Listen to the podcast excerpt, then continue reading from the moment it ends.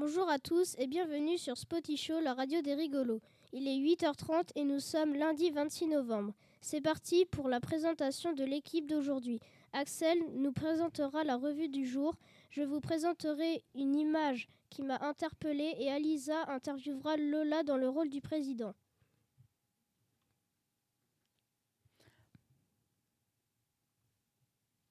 Pour commencer, parlons presse. Nous allons vous présenter quelques articles de l'actualité dans le monde. C'est parti pour la revue de presse d'aujourd'hui avec Axel. Merci Baptiste. C'est parti pour la revue du jour. L'article La Californie en feu tiré de Courrier International, publié le 15 novembre 2018 et a été écrit par Eric Taylor. Les incendies commencés le 9 novembre dernier et qui ne sont toujours pas éteints en ce moment touchent toute la Californie dans les stations dont les stations balnéaires de Malibu, le banlieue ouest de Los Angeles, le nord de Sacramento et bien d'autres endroits, mais aussi les habitants, les villes voisines et les forêts. Un second événement tragique tiré du journal Aujourd'hui en France. Il y a quelque temps, Rosa Maria da Cruz, mère de la petite Serena, l'a séquestrée pendant 23 mois dans le coffre de sa voiture. Au moment de sa garde à vue, les choses semblent pourtant établies. Elle y décrit calmement et avec force de détail l'arrivée impromptue de ce, je cite, bout de chou dont elle ne saura que faire, mais qu'elle se refuse toutefois à abandonner et qu'elle va alors choisir de cacher à tous. Je n'avais pas conscience qu'il s'agissait d'un bébé, a-t-elle déclaré. Une seconde affaire de bébé dans l'actu. L'affaire des bébés sans bras reste toujours un mystère. Le ministère de la Santé a demandé une enquête dont les résultats tomberont fin janvier. Dans trois régions de France, plusieurs cas de naissance d'enfants avec une malformation ont été répertoriés entre 2009 et 2015 à cause sans doute des produits chimiques et des pesticides. Après ces événements tragiques, continuons de parler jeunesse avec le Ouest France. Le monde à l'envers est composé de jeunes alençonnés, Jenny Letellier et Valentin Jean, qui comptabilisent 2 100 000 abonnés sur leur chaîne YouTube. Et on retrouve désormais leurs personnages sur leurs t-shirts et sweatshirts. L'article, publié le, 15, le jeudi 15 novembre 2018, révèle qu'ils ont investi environ 8 000 euros dans cette création de vêtements. WLT, une boutique en ligne, s'occupe de la fabrication effectuée en France et de la livraison des produits, précise Valentin. Ces jeunes entrepreneurs ont choisi de travailler avec du au bio et de pratiquer des prix bas pour que leurs abonnés puissent se faire plaisir. Ils ne touchent que 2 euros sur chaque produit. Mais il n'y a pas que des réussites. Voyons ça avec un, un des joueurs du foot français. Ousmane Dembélé est un joueur du FC Barcelone du FC Barcelone.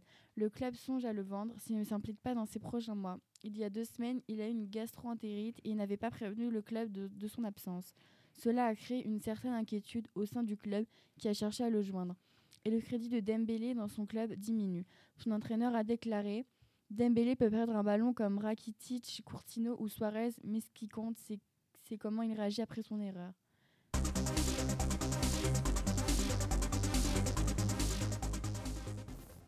Merci pour cette revue Axel. Aujourd'hui, je vais vous présenter un dessin de presse de Jean Plantureux, plus connu sous le nom de Plantu. Ce dessinateur de presse est également sculpteur et a écrit de nombreux livres comme Cohabitation à l'Aubas et Le président hip-hop. Je vous laisse avec la présentation de l'œuvre. Ce dessin représente un champ de bataille contenant un chef et trois soldats.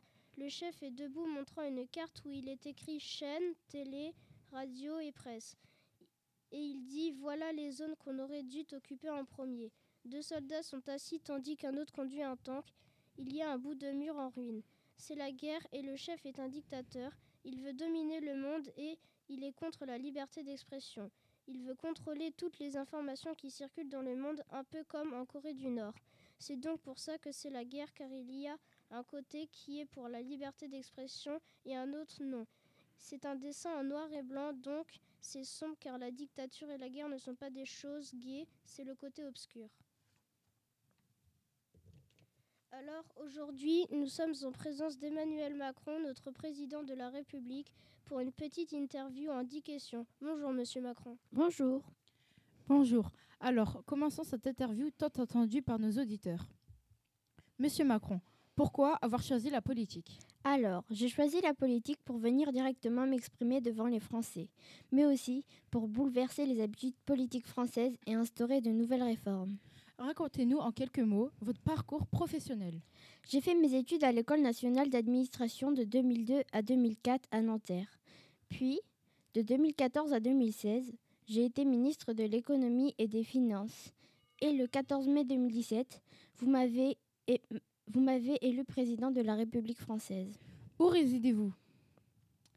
Ma femme et moi, nous résidons au palais de l'Élysée. C'est un merveilleux endroit. Monsieur le Président, que, prévo- que prévoyez-vous pour aider les étudiants? Je prévois pour les prochaines années d'aider les étudiants, les étudiants en leur fournissant 500 euros pour financer leurs études, un pass culture pour faciliter l'accès à la culture. Pourquoi une telle hausse du carburant? Les trois quarts de la hausse des prix à la pompe, c'est dû à la hausse des cours mondiaux du pétrole, pas aux taxes du gouvernement, comme l'insinuent certaines personnes. Pourquoi avoir mis un rat dans le casier de votre camarade étant jeune? Ah oui, ce fameux rat. Je l'avais mis car j'étais extrêmement farceur à l'époque, mais je ne vous encourage pas à le faire. Pour quelle équipe de football êtes-vous? J'aime beaucoup l'Olympique de Marseille car j'ai supporté cette équipe avec mon frère étant jeune. Dans quelle banque avez-vous travaillé avant de devenir président de la République française? J'ai rejoint la banque d'affaires Rothschild en 2008 et deux, œufs- et deux ans plus tard, j'en suis devenu l'associé gérant. J'ai conclu un deal exceptionnel et ce passage de ma vie a été largement critiqué et commenté par de nombreuses personnes. Quels sont vos hobbies? Quand j'étais petit, je pratiquais le ski sur mon lieu de vacances. Mais j'adorais aussi le tennis et la boxe. J'aime aussi le football, les Demoiselles d'Avignon de Picasso, Johnny Hallyday et Aznavour. Comment vous voyez-vous plus jeune? Plus, plus jeune, je me voyais écrivain et j'écrivais un roman. L'histoire se passait en Amérique du Sud. C'était épique. Le roman faisait déjà une centaine de pages. L'univers y était construit. Pourquoi avez-vous décidé de ne pas avoir d'enfants J'ai fait ce choix car cela aurait été un choix égoïste.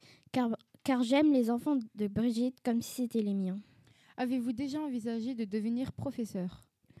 Oui, j'ai déjà, envisagé de devenir professeur d'économie. J'ai décroché un poste d'universitaire à Berlin et un statut de Senior Richelieu Fellow à la prestigieuse London School of Economics. Merci Monsieur Macron d'avoir participé à notre interview.